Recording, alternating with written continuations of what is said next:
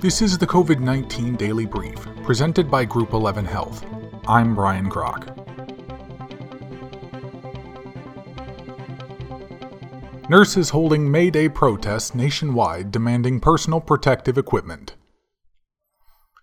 Nurses with National Nurses United, a nationwide union of registered nurses, are planning to protest Friday at one hundred thirty-nine hospitals across thirteen states. They're demanding more personal protective equipment as they treat patients with COVID nineteen. More than sixty nurses across the country have died of COVID nineteen, according to the N N U. The union says, however, that number is likely higher due to the lack of testing. Nurses signed up to care for their patients.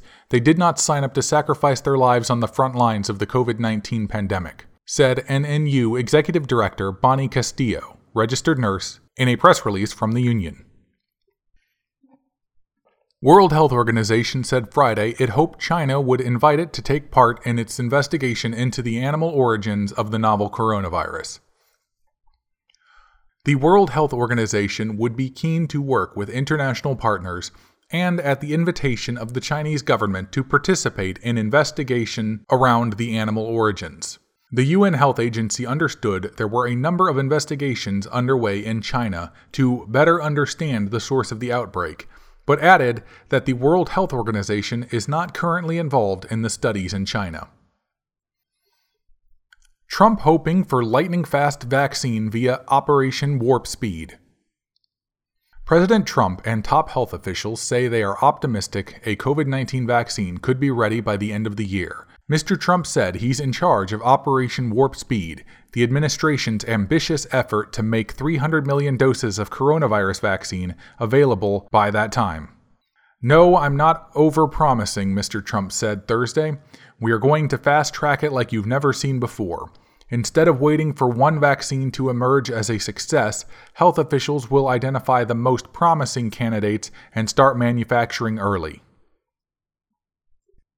NVIDIA's chief scientist designs a cheap ventilator to help fight COVID nineteen.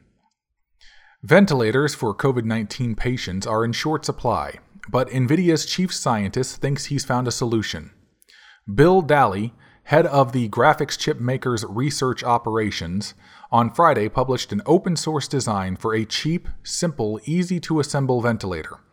The machine differs from some other emergency ventilators in that it regulates air pressure, flow, and volume, letting doctors more closely regulate and monitor the oxygen being pumped into the lungs of coronavirus patients.